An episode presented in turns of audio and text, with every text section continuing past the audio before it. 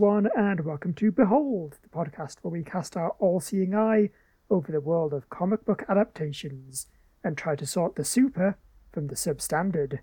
Who's we? Well, I'm your host, Andrew, and usually I'm joined by my co host, Mick. Uh, unfortunately, this week, though, Mick is lost in a constantly shifting tree maze after a mysterious voice lured him there with the promise of a bootleg, unrated version of Deadpool if Mick could free him from his ancient cave prison. So instead, Graham's back. Hello there. That was good. That was a good one. Thanks. I find it a bit problematic that there are multiple like examples of you apologizing for me being here that I can pick from, but that was one of the top tiers. No, that I'm not going to lie. That's probably the part of this episode that I spent the most work on.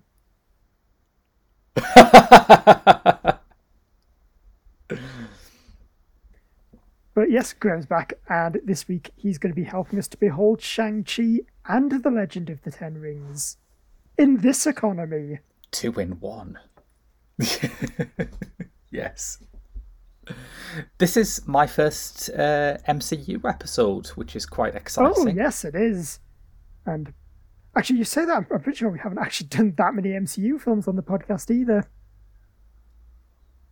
Well, no, that's true. There's been, what, Iron Man, Black Widow.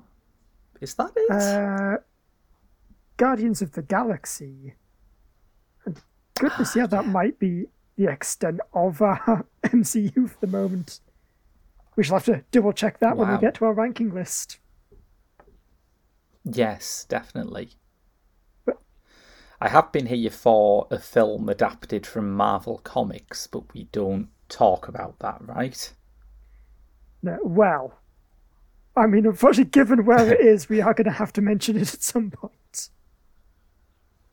Yes, yeah, that's true. Like the, I was going to say like the albatross hanging around our necks, but I guess like the duck hanging around our necks.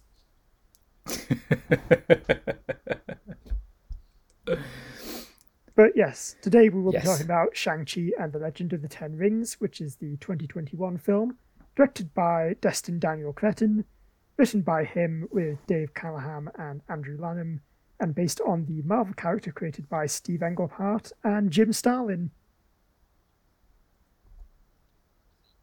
Good to see that he uh, took time off being dictator of the Soviet Union uh, to create some comic book characters. Oh, Starling, right? Yes. Yeah, I mean it's it's one where an R makes all the difference. It really does. Although yeah. I'm pretty sure some Marvel writers would say not that big a difference. but yeah, Shang Chi. Um, I bet he's a character I not like super familiar with, mainly because he hasn't actually had that many series of his own. Yeah, uh, that's good because I, I was about to say I had absolutely no knowledge of Shang-Chi before this film was announced. Yes, it was basically it was created back in the 1970s, 1973 to be precise, which I always like to be basically as one of a recurring theme, especially with Marvel, of kind of their characters being based very much on just popular tropes at the time. Mm. So hmm. you know you've got like um, Luke Cage, who was very heavily inspired by exploitation films. You've got a bunch of characters like Ghost Rider and Morbius, who were kind of uh, influenced by the booming horror films, and Shang Chi is of course heavily inspired by light romantic comedies. yes, Shang-Chi was inspired by the success of the 1970 film Love Story, starring Ali MacGraw and Ryan O'Neal. But no, obviously, he's very heavily inspired by martial arts films, even more notably Bruce Lee.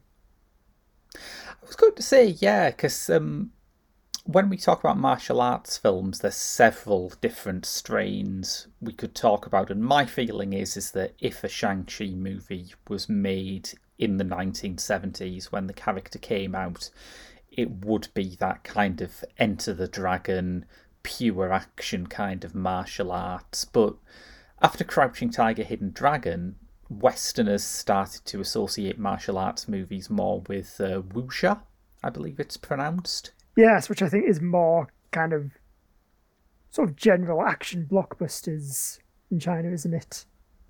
Yeah, yeah. It's it, it, in the West. It's it's known as the floaty ones. Yeah, yeah. Basically, there are two types of Chinese films: the floaty ones and the look at how good I can do kicks. Yes, exactly.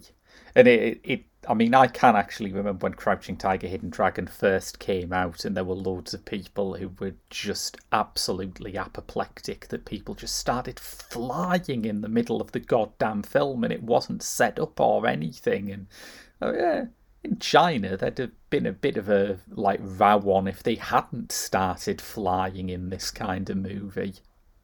Yeah, I'm glad that Twitter wasn't invented before it was. I, I yeah, I, almost as uh, I'm almost as glad for that as I am regretful that Twitter was invented at all. Yeah, I mean, I, I didn't want to push my luck too much, but a, a, a Twitterless world, that's too much to dream for. But at least we can look back what, at all those blessed decades where it didn't exist. It's one of those things like the atom bomb, isn't it? Where as soon as the theoretical groundwork for Twitter was done, someone's going to invent it. God, I hate Twitter. I really hate Twitter, but yes, it's not about that. Yeah. Actually, I suppose, speaking of the kind of discussions that go on on Twitter, that mm. does bring us to Shang-Chi's original comic book father, horrible stereotype Fu Manchu. Oh, blimey. Right, okay. Yes, because basically at the time as well, Marvel had the comic book rights because it, you know, obviously it was a literary character kind of in the public domain. Much yeah. like how, you know, sometimes the X Men will just hang out with Dracula. yes, yes. Yeah, they just made Shang-Chi the, uh, the son of Fu Manchu. Right. That's interesting because Fu Manchu is one of those characters who casts, uh, like, there's loads of old racist Victorian action fiction, but uh, Fu Manchu is the one who casts the biggest shadow over things that I love because he crops up.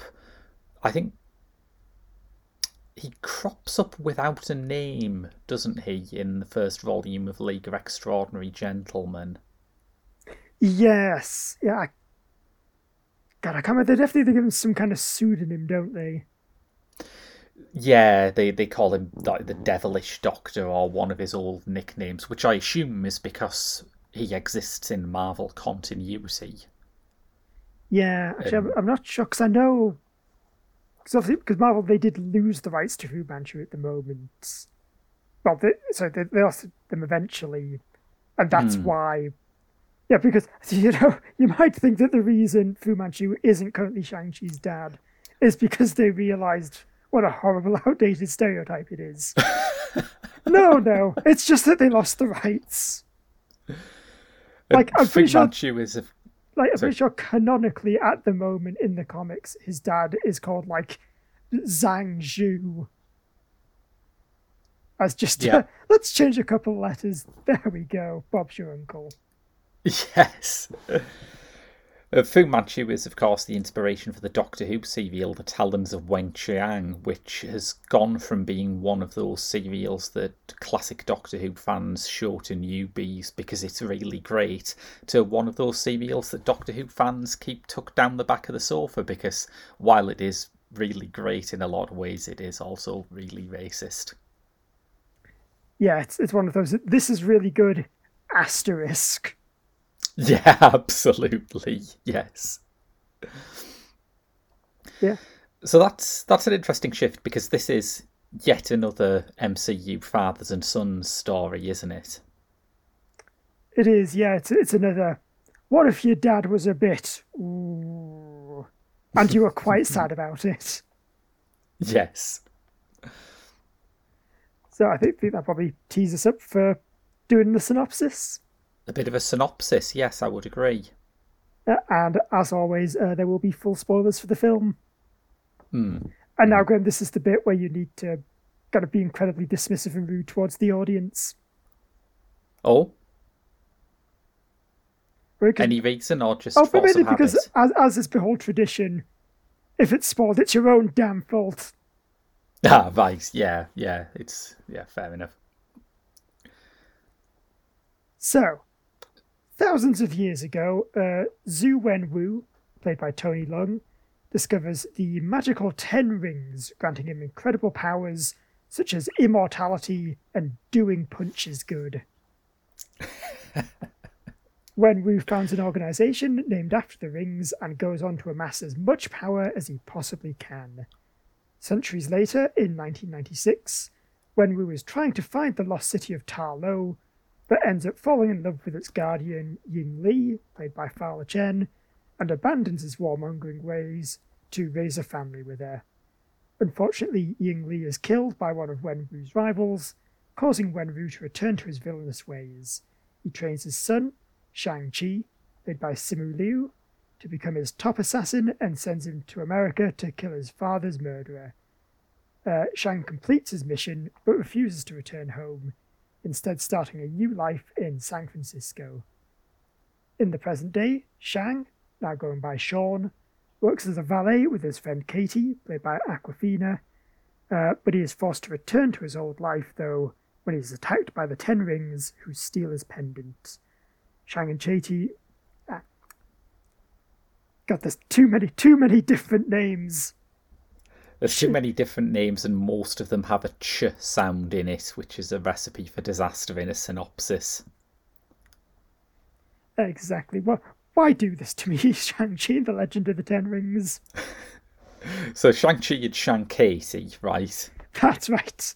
They reunite with Shang's sister Xialing, who, speaking of names, is played by an actress who I believe it's pronounced uh, Meng Er Zhang. And I apologize if that's not the right pronunciation. I tried to look online, but just could not find like a pronunciation guide or anything like that. Hmm. And I think we will we will get on to why because there was a thing about Meng Zheng that absolutely blew my mind, but we'll we'll talk about that later. Ooh, interesting. Anyway, speaking of intrigue, uh, our protagonists are captured by the Ten Rings, and Wenwu reveals that he needs his children's pendants to open the path to Ta Lo, where he believes their mother is being held captive, still alive. He then imprisons them, along with actor Trevor Slattery, played by Ben Kingsley. And I don't know about you, I legitimately almost cheered when he showed up. yes. who previously impersonated Wenwu as the Mandarin in the best Iron Man film, Don't At Me. the quartet and Trevor's pet monster Morris escape and make their way to Ta Lo. There, Shang-Chi meets his aunt, uh, meets his aunt, Ying Nan, played by Michelle Yeoh. She explains that their village guards the prison of the evil deity, the Dweller in Darkness. The Dweller has been manipulating Wenwu through the rings, and if he is freed, will destroy the world. Uh, the gang defend the village from the Ten Rings, and Shang-Chi is able to defeat Wenwu, but not before he weakens the gate enough to free the Dweller. Realizing his mistake, Wenwu gives the rings to Shang-Chi before he is killed. Shang and Xialing are able to def- are able to summon the Great Protector, the village's guardian dragon, and working together destroy the Dweller in Darkness. Uh, in post-credit scenes, Shang and Katie learn from Wong, Bruce Banner, and Captain Marvel, played by Benedict Wong, uh, Mark Ruffalo, and Brie Larson, as, as they have been in the MCU. Uh, they learn that the Ten Rings seem to be signaling something in space, and Xialing takes over as the new leader of the Ten Rings. So, can we just talk for a bit about what our expectations were of this going in? Yeah, certainly. I mean, I think for me, one of the main defining, it was kind of maybe the MCU film I've been the, the least excited for. Like, that not Yeah, I, anything against it, just because I don't know Shang-Chi that well as a character. And it's just kind of very much, uh, right, it's Marvel o'clock, I guess. and the trailers weren't a wow were they? They weren't great trailers, I felt. Yeah, yeah. I don't think there was ever anything in them that was like a, a killer moment. They were very, very heavy on the bit in the final act where Tony Leung shoots like bluish CGI at Simu Liu's orangey CGI. And I, I must admit, I was starting to think after the year without blockbusters that we had last year, and after being kind of nonplussed by Black Widow, I thought maybe I've just lost my appetite for this kind of thing. So that was it going in. I wasn't I wasn't expecting much, and maybe if a friend hadn't wanted to see it, I would have skipped over it. Oh yeah, I think especially like you say with the CGI thing, it's that very Marvel thing specifically of, oh, good, the good guy is going to fight the bad guy, who is exactly the same as the bad guy, but has a slightly different, uh, is exactly the same as the good guy, but has a slightly different color scheme. It's it's very Instagrammy filmmaking, isn't it? It's all about sort of what palette you've chosen that dictates what side you're on. Yeah, it's it's very Black Panther with purple highlights versus Black Panther with gold highlights. yes, it is. Uh, and and when it started, I thought, you know, it's it's going to be like that because the the opening flashback is kind of odd. I think the opening flashback in general is kind of a, a weirdly persistent part of uh, of Marvel films that they could stand to break a bit more often. I mean, the main fun I had with the opening flashback in Black Widow is realizing that they'd saved money on fancy de aging CGI just by casting Rachel Weisz. Um, yeah, I don't know why they don't cast her in everything. Like she, she just stays the same age eternally. Exactly. Yes. You could cast her in Boyhood and no one would believe it took 14 years to film. Yeah, I mean, especially with kind of big franchise like, like this, it's, you know, you need to cast someone you can rely on for several years. Mm. Rachel Weisz, you can build a thousand year franchise on. yes. it's true. So the, the thing with the opening flashback in this particular film is that it, it took me a while to settle in, mm-hmm. and I'm hinting here that I did settle into it eventually, to the idea of mixing wuxia and superhero action. Because in in wuxia the appeal of it and I'm not a huge fan of it but I understand it as spectacle the appeal of it is no matter how insane this all looks they did it for real whereas the appeal of superhero movies is that they're doing things that no one can do for real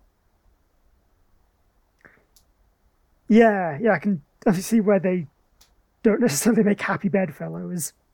Mm. And I thought it was going to be the first Marvel genre mix that I really didn't get on with. I generally enjoy those movies like the Ant Man movies or like Winter Soldier, where they seem to be consciously thinking, what would a heist movie or a spy movie look like if it had superheroes. But this, I thought this wasn't working. And then it clicks when it gets to San Francisco and Simu Liu and Awkwafina enter.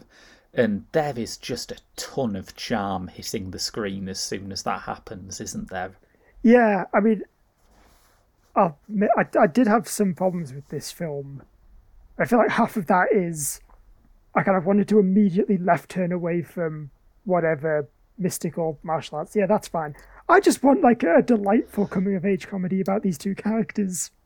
Completely. Yes. Yeah. and it's strange because I'm not that huge a fan of Awkwafina's comedy, um, but I think she gives good bewildered every woman, which is essentially what she's called on to do in this. Yeah, especially stuff when she's like having to drive the bus as Shang-Chi is fighting. Also, yes, can I just mention the great. fact that we have an actual live action appearance by a comics character called Razor Fist, whose superpower is slightly yes, less useful than just owning a sword. Because if you own a sword, you can have a sword and a hand. yes, Razor Fist is one of those comic book character names that you would think would only like be put into a film as a punchline in a Guardians of the Galaxy movie. Like it's not it's not massively better than Taserface in my opinion. It really isn't. I mean, I've, I've got that they at least great. toned him down slightly from the comics version, who has both his hands replaced with giant knives. Oh, for goodness sake. His superpower is not having opposable thumbs. Yeah. No better than a cat with a knife. Possibly much worse. But I, I, now I really want the version of Shang-Chi where it's just completely normal because Razor Fist can't get on the bus because he can't get any change out of his wallet with his big knife hands. yes.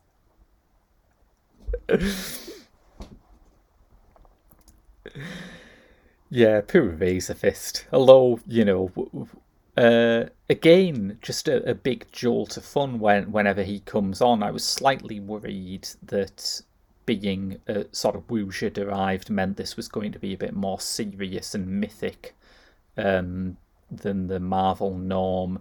And then suddenly you have this character who would be considered a bit silly if he was auditioning to be a, a Bond villain's henchman. I mean, I, I feel like up until about a week ago, I would have agreed with you. But I have just watched No Time to Die, and the phrase Blofeld's bionic eye unlocked is still very fresh in my mind.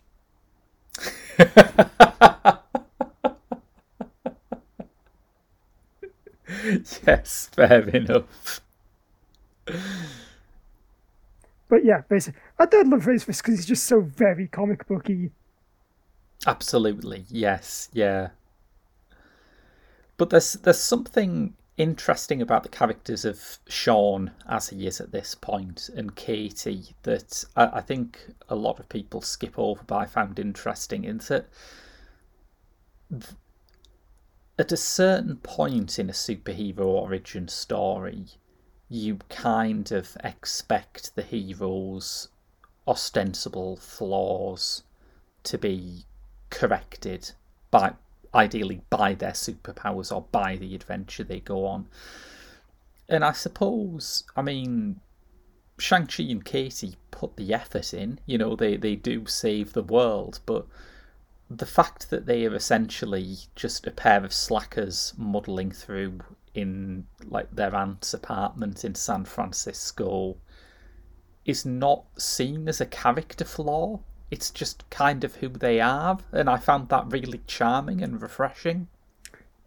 Yeah, if if anything, like I feel like more, kind of spins it around that it's like their friends were telling them, no, you need to like get a hold of yourselves and book your ideas. Basically, the human equivalent of by the age of 35, you should have X amount in your bank account.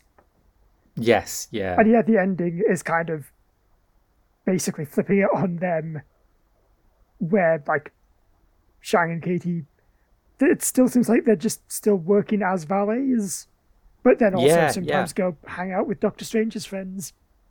Yes, yeah.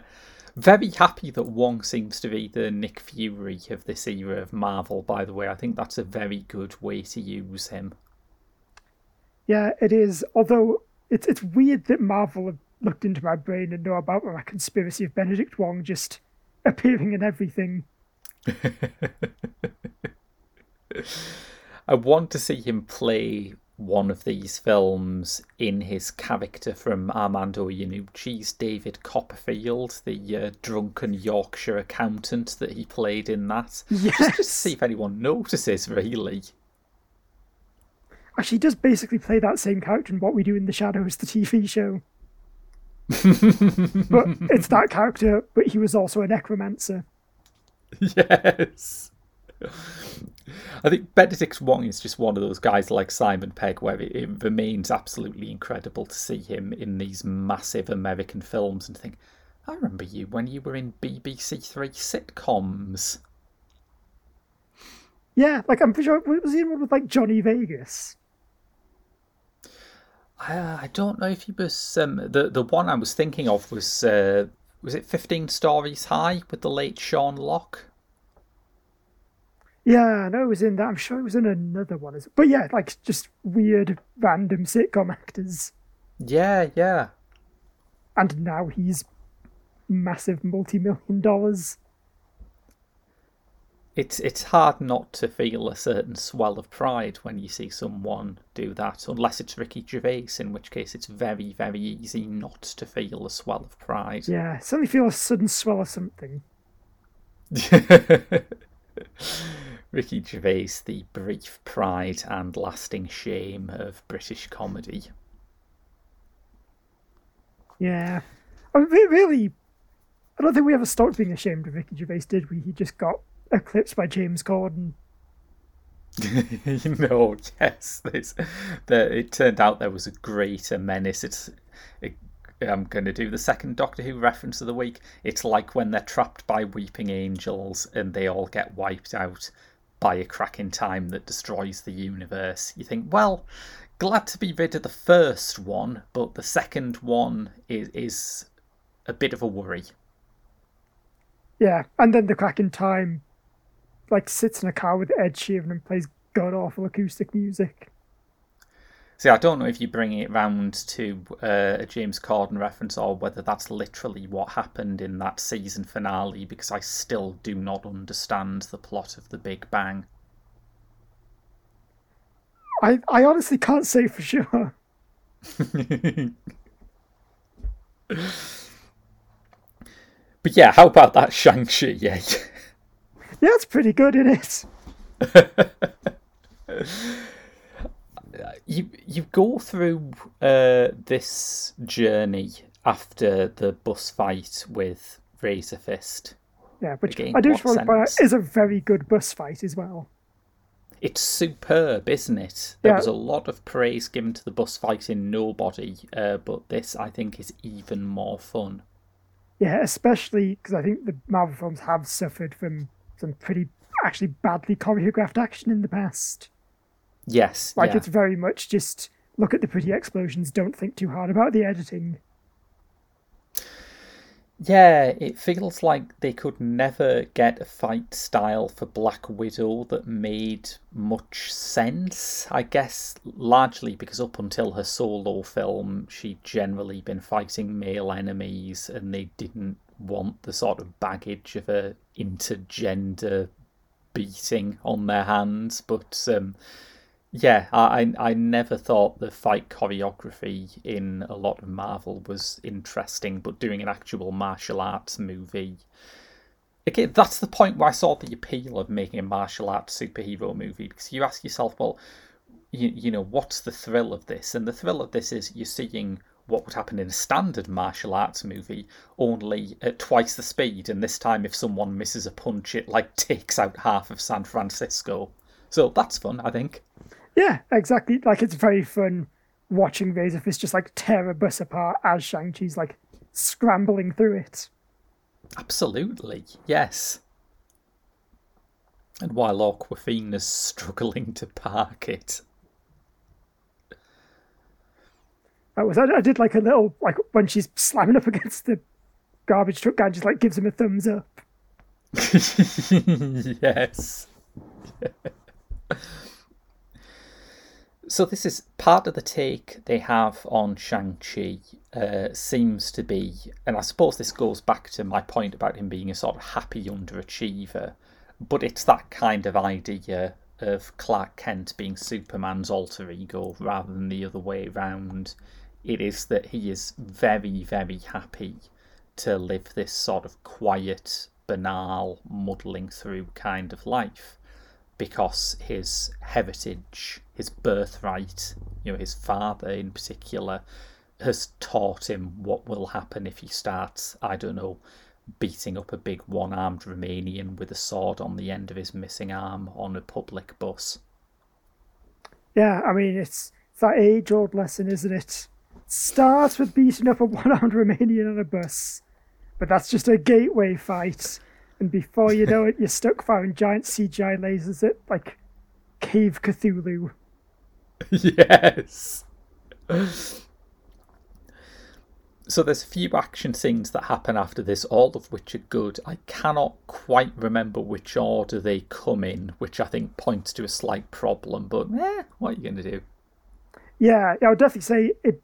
Like the bus fight is kind of the peak of the action, which is a bit of a problem because it happens like a third of the way into the film. I mean, I think stuff like the um, the underground fight club and the bit with the bamboo scaffolding is good, but I've just had I've like had to talk myself through it to realise that they happened in that order. Yeah, yeah, it doesn't have that same, I guess, kind of energy as the bus fight. Like it's just kind of, It oh yeah, this is the- another quite good one. Yeah, it doesn't have the sort of um, you you could look at the bus fight out of context and say, "Oh, right, this is where he discovers, or uh, in this case, reveals his powers," because it's kind of inherent in the choreography, and that doesn't really happen afterwards. But that's okay. That doesn't happen as as successfully in a lot of superhero movies. I think. Yeah. Yeah, I just think it is, yeah, it's because of that, because that fight does a good job of like mixing story and action. Much like I think the fight between Wenwu and uh, what's her name? Yeah, Ying Li at the start. Yeah, yeah, Like just the idea of that very like kind of quite flirtatious fighting yes, yeah. and mixing this whole like he's got a very aggressive I've got my rings, I'm going to explode everything style. And she's got this very kind of Tai Chi inspired, now I'm just going to take your punch, just kind of wafted aside. It's just struck me that uh, this is, uh, to quote Bob's Burgers, sexy dance fighting, isn't it? It's very much sexy dance fighting, Yes. which, oh no. I'm not sure how I feel about that now, given that, like, the big climax of the film is Shang-Chi harnessing the power of sexy dance fighting to defeat his father.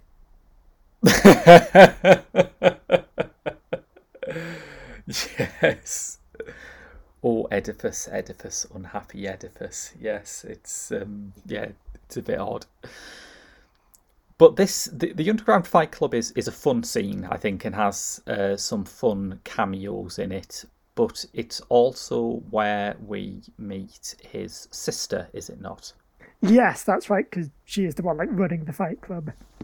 And this is my amazing fact about Meng Er Zheng. Because do you know what her previous uh, film credit was?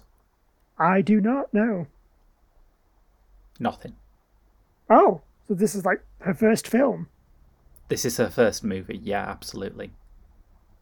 Wow, I mean, star big, I guess. I know, right?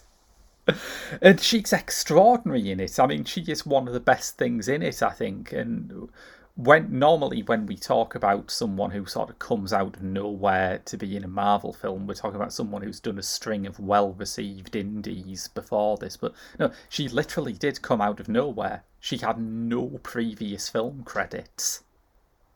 Like, she did TV stuff at least. I think there's. Uh, I, I looked this up on Wikipedia, and s- some of it is quite sort of hard to pass because, as with a lot of Wikipedia articles about celebrities from Asia, a lot of it seems to have been written by someone for whom English is like a second or third language. I think there is some TV, but mostly it's theatre, which I did not picture Disney's casting agents really getting as far as like Cantonese or Mandarin language stage productions, but Yeah, no, wow, I just assumed she was like some fairly high profile Chinese film actress. I know. Yeah. No, that's, uh, that, that's right. Yeah, that was incredible. Yes. And, you know, now, now she's famous enough to be sat alongside Simu Liu and Awkwafina in those slightly annoying adverts for 4DX that you get in front of a film when you go to Cineworld. And really, if that's not the dream, what is?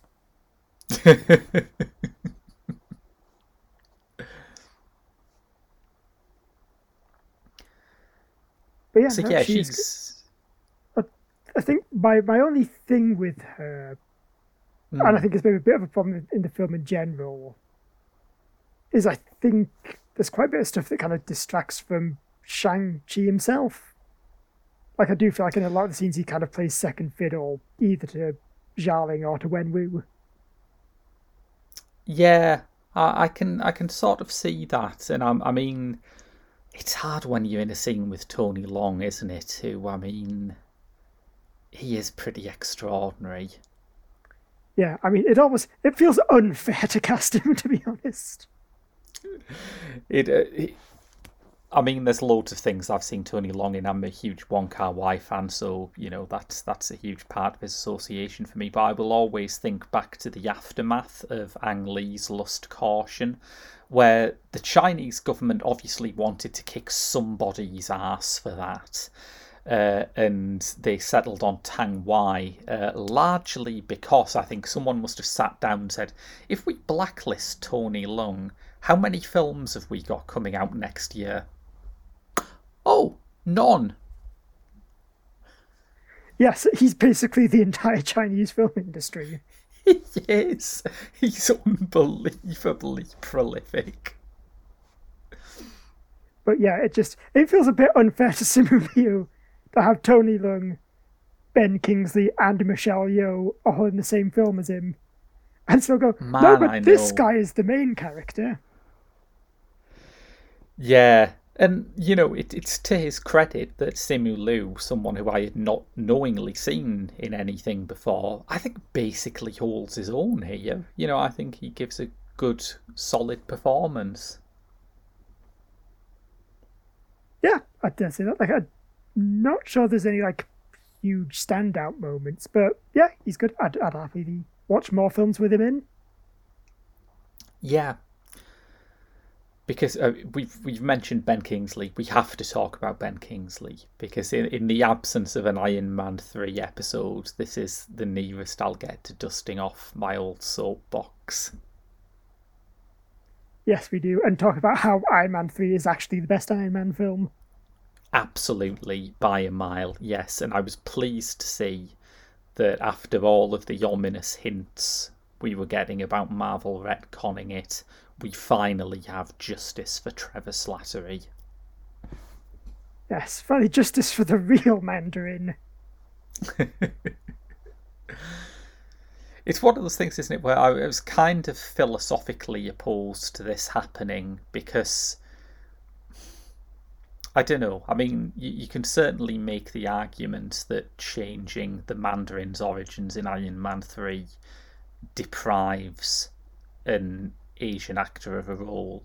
But in the context of Iron Man 3, it deprives an Asian actor of a role as an evil Chinese wizard who gets his ass kicked by an all American superhero. So, you know, in Yeah. representation terms, is it the biggest loss? Yeah, I mean that's the thing with the Mandarin is. I mean, I guess bringing it round, he is another one of those characters very heavily inspired by Fu Manchu. Yeah. Of just the he's got the long droopy beard, and he's very ah ha ha Iron Man. I'm gonna destroy you and your wicked capitalist Western ways. Yes. And I, I, I definitely understand the backlash to this and the backlash to the, the ancient one being cast as Tilda Swinton, but I am not fully convinced you can like make these characters detoxified without just breaking them and rebuilding them, which is essentially what they do with Tony Leung's take on the character. Yeah, exactly. I mean, it's it's like they say, the Mandarin is basically the name of a chicken dish. Yes. Like- I, I have said many times that I'm all in favor of like embracing the more comic booky aspects of these things. Not that one though. Yeah, this is interesting. This is one of those instances where the instinct to go back and ground things and make a real world version of a comic book character, which has led, you know, since Christopher Nolan made his first Batman movie, it has led so many filmmakers to abject disaster, uh, has actually basically paid off here, I think. Yeah, it's almost like it's better to think about the ramifications of these things rather than just blindly go, oh, this is a good film and a trope I like. Let's make everything like this now. All our superheroes yes. have to be serious. it's only a good film like... if people frown all the time. yes, I want really grey colour correction and I want it now. That's what people want in their Superman film. My God, who's ever gone to the movie because a movie appeared to be colourful and fun? That wasn't what the golden age of Hollywood was about. All of those cripplingly depressing Fred Astaire and Ginger Rogers musicals that did so much to remind us that the Great Depression is inescapable. I mean, I don't know what you're talking about. There's that film Singing in the Rain. Superman stands about in the rain a lot. It's like the 50s never left. yeah, it's it's a very strange mode of thinking in general. It reminds me of when Gladiator came out and everyone rushed to put in like gritty realist versions of King Arthur or some cobblers like that. And then literally the next year Lord of the Rings came out and it turned out that actually people do like the fun bits of sword and sandal movies. Whoops. Sorry, Merlin. God, I. Why are Hollywood producers the people whose job it is to make films so bad at it? You'd think after a while you'd develop some sort of expertise, and yet. And yet. So once they've picked up Trevor, who is an absolute tonic here. You know, he's always been a big favourite MCU character of mine. As you said, you know, when I saw him, I think the last time a Marvel movie has given me a genuine, like, an urge to cheer through not expecting a character to be there was when Korg turned up in Avengers Endgame. Um, but he's fantastic. And they go on this trip to what for me was the most interesting part of the film, this place they end up at. Yeah, I I like the village of Ta Lo, especially the fact that they've just got lots of like actual Chinese mythological features written about, like you see like phoenixes and guardian lions. I think mm. Morris himself has something called a, a Hundun, I think it's called. Yes, I was uh, delighted to find out this is a real Chinese folklore character. Although, to be honest, it would just be as every bit as good if they tried to work out what an amusing ball of floof that Ben Kingsley can talk to would be. Yeah, I think it was like stipulated in his contract. I'm coming back if you give me a weird Chinese folklore doggo. So I don't, think he's the only one who can talk to it, and they never explain why. Absolutely, yes, yeah. yeah, um, the village is interesting to me because it, it is another example after Wakanda and New Asgard of Marvel actually making a pretty good fist of a story about something that conventional wisdom tells you does not make a good story, which is a utopia, essentially. Yeah, just a, a nice place. Although it did strike me, actually, uh, for your choice of words, that Ta Lo is very much just like K'un-Lun from the Iron Fist comics. And I think this is very much them saying, let's, let's maybe forget about Iron Fist after no one's favourite TV show. And just very much, uh, let's transplant our other martial arts hero into that. Perhaps, yes, yeah. There's there is a bit of that. Just like the Eternals is very much. What? No, we've we've never heard of these Inhumans that you keep talking about. Y- yes, the, the internals, they're, they're certainly not humans. Is that what you mean? yes.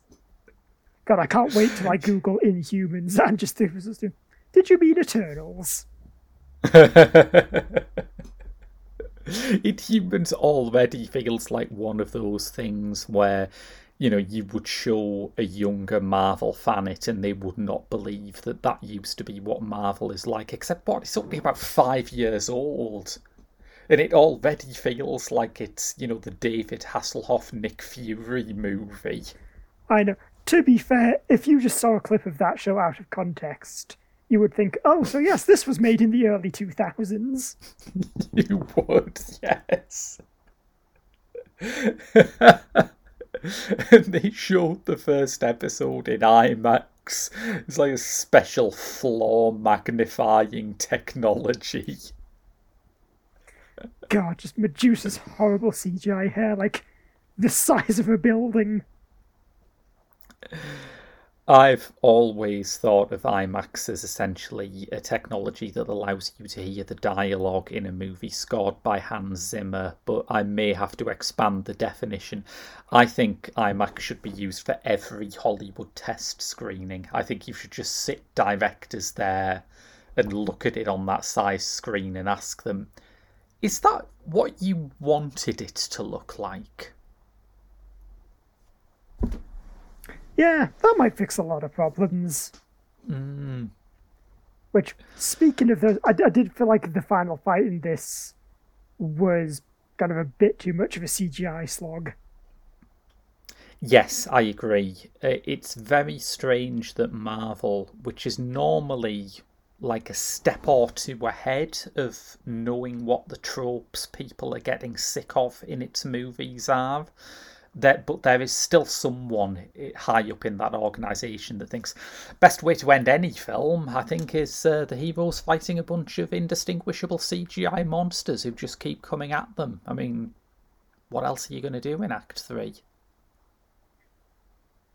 yeah but what if as well we had them do another like martial arts fight but instead of an interesting scenario like on a bus or in some scaffolding it's just a big field. yes. it's like what would happen if a massive CGI dragon fight broke out at Glastonbury, really, isn't it? It is. Which, I mean, I'm pretty sure most people at Glastonbury are convinced is happening already. Quite possibly, yeah. Couldn't make the place any more of a state. Yeah. Oh, oh no, Andrew said something about soul sucking monsters Coldplay playing on the main stage. You can put the pieces together. Yes. But the the thing that I think frustrated me, other than as I say, noticing that Marvel have still not got past this sort of reliance on armies of monsters as like the only way to end a film, is that the humour of it kind of goes out at this point. Ben Kingsley gets a couple of gags in it, but Awkwafina is like very much at the the stirring end of her hero's journey in this fight. And Simu Liu, who I think is very funny in the earlier stages and whose background I think is in uh, television comedy mostly, is entirely serious. And I thought, this is kind of a test case, isn't it, for what the Marvel sense of humour actually adds to a film? Because people will moan about how quippy Marvel films are, but if that massive dragon coming out of the lake was backed by a li- just any kind of a gag, even the most basic, well, that happened kind of pasted in gag, it would at least tell you that the filmmakers expected you to be knocked sideways by that rather than it just being oh you've you've pulled that out of nowhere haven't you? There's a big dragon in this movie now i guess. Yeah. Yeah i think that hits the nail on the head of just how weird the dragon feels. It's very arbitrary and i think like i say you need to lampshade it a bit yeah, because I think even just the explanation is just Michelle Yeoh going, "Oh yeah, that's that's a dragon we've got." yes. you see, that's a better joke, even just explaining it on that. Line. Oh yeah, that's our pet dragon. Yeah, um, we feed him pigs. Uh, yeah, already improved it. I think. Why aren't we script doctors? No. Although, wait, I suppose we would say that the dragon feels weird and pointless. It is there for the very important reason of introducing new arbitrary stakes. Because if the villain does the thing before we can do the thing, it's bad. So we've got to stop it doing the thing. Yeah. Because everyone knows if your giant vampire monster eats the soul of a dragon, then it can do bad things even worse.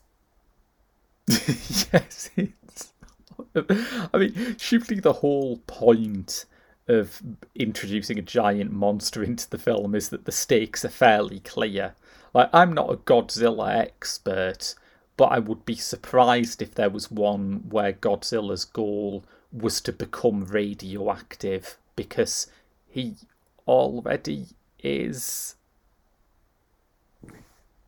Yeah, I mean, there, are films where I think that has technically happened to Godzilla, but not as like a major are. plot point. Yeah. yes, fair point. I, I'm not a kaiju expert. But I'm pretty sure that happened in like one of the big American ones. Well, the 2014 one had this maddening bit where they store radioactivity eating monsters in a nuclear waste dump, which was, I mean, my patience was wearing thin by then, but I did just think at that point, you deserve to get flattened. We really do. That's, that's the main flaw of those films, is they expect me to root for the humans. I kind of like period kaiju movies sometimes because because it's not like current society, you can just put them in this really awful feudal society and just explicitly say, yeah, this place deserves to get smashed up. God, we suck as a species, don't we? Yep, absolutely. Yeah. So yeah, it's it's a bit of a disappointing third act all round, I think, but overall, I think up till then, this did a surprising amount to reignite my desire uh, to watch more MCU films. Yeah, definitely. Also, like, a, I don't even know if I'd call it a smaller point, but something I quite liked about Shang-Chi's backstory is that he mm. did actually like kill the guy who killed his mother. Because I feel like kind of previous Marvel films would have maybe whitewashed it a bit. Of like kind of want to say, oh no, we don't want to make our kind of protagonist too not squeaky clean. That's a fair point. Yes, yeah. And I do, I just it kind of makes it feel like him kind of trying to abandon that whole life does feel a bit more earned. Absolutely, yeah. I think that's a good point. I must admit, I have some concerns about the sequel because I feel like maybe this will change once some of these films actually come out, but there were loads of films in Phase 3, like Doctor Strange and Black Panther, which built really interesting worlds and made me think, oh wow, I'm really interested in see sort of exploring those worlds further and seeing what those characters do now they've been through their first adventure. And then the sequel gets announced and it's like, oh, this time they have to referee a fight between Namor the Submariner and Paste Pot Pete, and it's like, you don't have to cross everything over. Just let us let, let us enjoy Doctor Strange facing off against Baron Mordo without it having to be about everything else in the world. Yeah, I mean certainly that's what I'm hoping. Like especially with Black Widow and Shang Chi both feeling more self-contained. Yeah. Is that we are maybe going to get sort of a splitting off a bit of the films mm. and just hmm. kind of letting them have their own storylines. Because I think, I mean, I don't imagine it'll hold forever, but there are currently no plans for another Avengers movie, right? Yeah, I don't think there's anything like firmly in the well, or at least nothing that they've announced at the moment.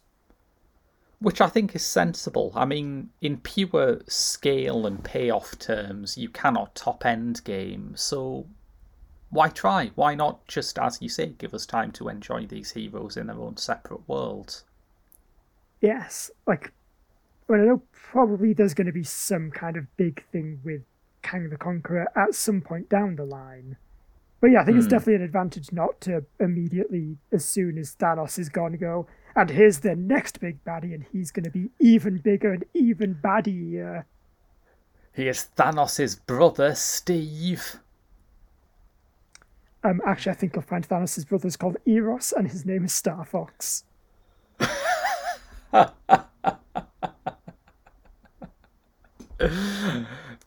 not going to lie, that was bait.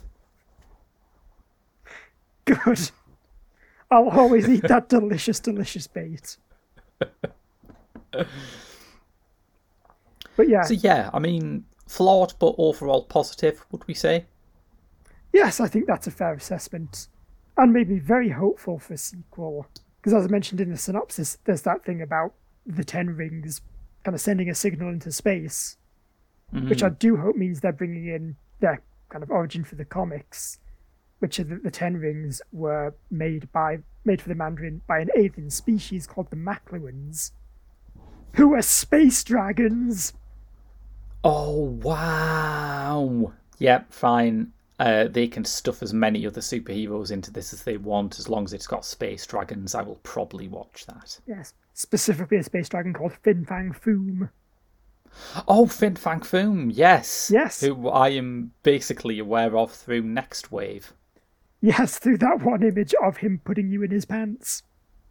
The definitive characterization of Fin Fang Foom, in my opinion. Which, hey, you said the next film's going to stuff more superheroes in.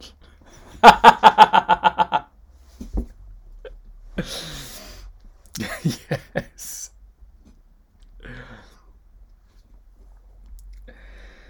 So, shall we shall we rank this? Indeed, we shall. So, uh, this is going to go on our list of films from 1 to 25, with uh, History of Violence at number 1. And of course, as we lamented earlier, Howard the Duck at 25. Was looking forward to a Peking Duck cameo in this, but alas, they, they can only cross over so much. I mean, that's true. Howard is the master of quack foo. Yeah. You, eventually, every student must face off against the master. Maybe that's what they're saving for the sequel. Yeah. To be fair, I feel like this version of Shang-Chi would like ha- actually have quite a lot of fun with Howard the Duck. Well, I think the version of Howard the Duck they've got in the Marvel Cinematic Universe at the moment has more promise than the waddling sex pest that they created for the earlier oh, movie. yeah, no, no, no. I certainly did not mean the original movie Howard the Duck. that walking, talking torture box. I think the main thing I remember from that movie is that occasionally you just see the actor's eyes under the rubber mask and they are pleading, Save me. Yeah, either save me or finish it. Please, for the love of God. anyway, moving to much higher in the list. Um, I'm yes. looking at it and we've got a pretty good run here. At number eight, we've got Men in Black. Number nine, we've got Guardians of the Galaxy Volume 1. And number 10, we've got Birds of Prey. And I feel like Shang-Chi probably fits in somewhere around there. What's uh, what's the next one below Birds of Prey? Uh, actually, yeah, that's that's getting us back to the MCU. That is the first Iron Man. Oh right, okay, yeah. I'm I'm pleased that you, like me, have slight misgivings about the first Iron Man. Um, even though you know it, it, works, obviously it works, but it's not the, the gold standard by any means. Um, yeah, well, I, I think the main is... thing with the first Iron Man is is just it's very much been the MCU blueprint now, and so going back yeah. to it feels very much. Yep, this is one standard u- unit of superhero film. That's the thing they do. Yep. Um, yeah, so the question for me really is is this better or worse than Birds of Prey? Um, I don't know. I think it, it's more consistent, but when Birds of Prey is good, it's really doing some sort of swing for the fences, bananas stuff that I really appreciated them trying for. So maybe between Birds of Prey and Iron Man. Yeah, I, I can go for that because I mean I think good as the choreography in Shang-Chi is, it is not up there with something like that fight in the fairground. Or Harley mm. Quinn just like making her way through the Gotham City Police Department. And the other thing that Birds of Prey has over this is that Shang-Chi contains not one song by Megan Thee Stallion, which I think is a terrible oversight. That's weirdly in my day to day life, people keep bringing up Megan Thee Stallion and I don't know who she is. I've got about as far as she's not an actual horse, and that's it.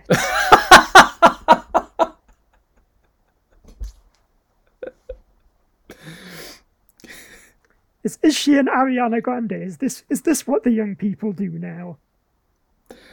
Uh, I, I, would say her music is subtly different to Ariana Grande. I would say if you have uh, you know, if you're not sure whether you'd like Megan Thee Stallion, why not try playing her records at full volume to your grandmother, who I think would, would really dig it. That would be my advice. Or Google the lyrics on your work computer. That's also a good idea. Is she the one who sings that WAP song, which is not just a fun sound effect I found out? she she is one of the people on WAP, yes. It's her and Cardi B. Oh, I, I do know Cardigan Beef. Cardigan Beef, yes. The human sound effects board. Okay. Yes, in that case, then, uh, Shang-Chi is our new number 11. Nice. Excellent stuff. And I think with that, uh, that about brings us to the end of the episode. Yep. So that's about it from us. If you want to listen to more, you can find all our episodes on the feed or wherever you get your podcasts. And if you subscribe to the show, you'll make sure you never miss an episode. If you want to get in touch, our email is beholdpod at gmail.com, or you can follow us on Twitter at beholdpod. And Graham, where can people find you if they want to? Oh, tons of places. Um, I am a critic for thegeekshow.co.uk. I write for the British horror website horrified.com. Uh, I'm also making films, and we have a screening of uh, one of my short films at Middlesbrough Institute of Modern Art. Uh, but if you can't get up there and you just want to be bored relentlessly every single day by me, I am on Letterboxd under Graham Williamson. Excellent stuff. And uh, finally, if you're a fan of the show, we'd really appreciate it if you left us a review on your podcast app of choice or just recommended us to a friend. It's the best way for us to grow the show and reach new listeners. So that's everything. Until next time, I've been Andrew. And I've been Graham. So long, and thanks for listening.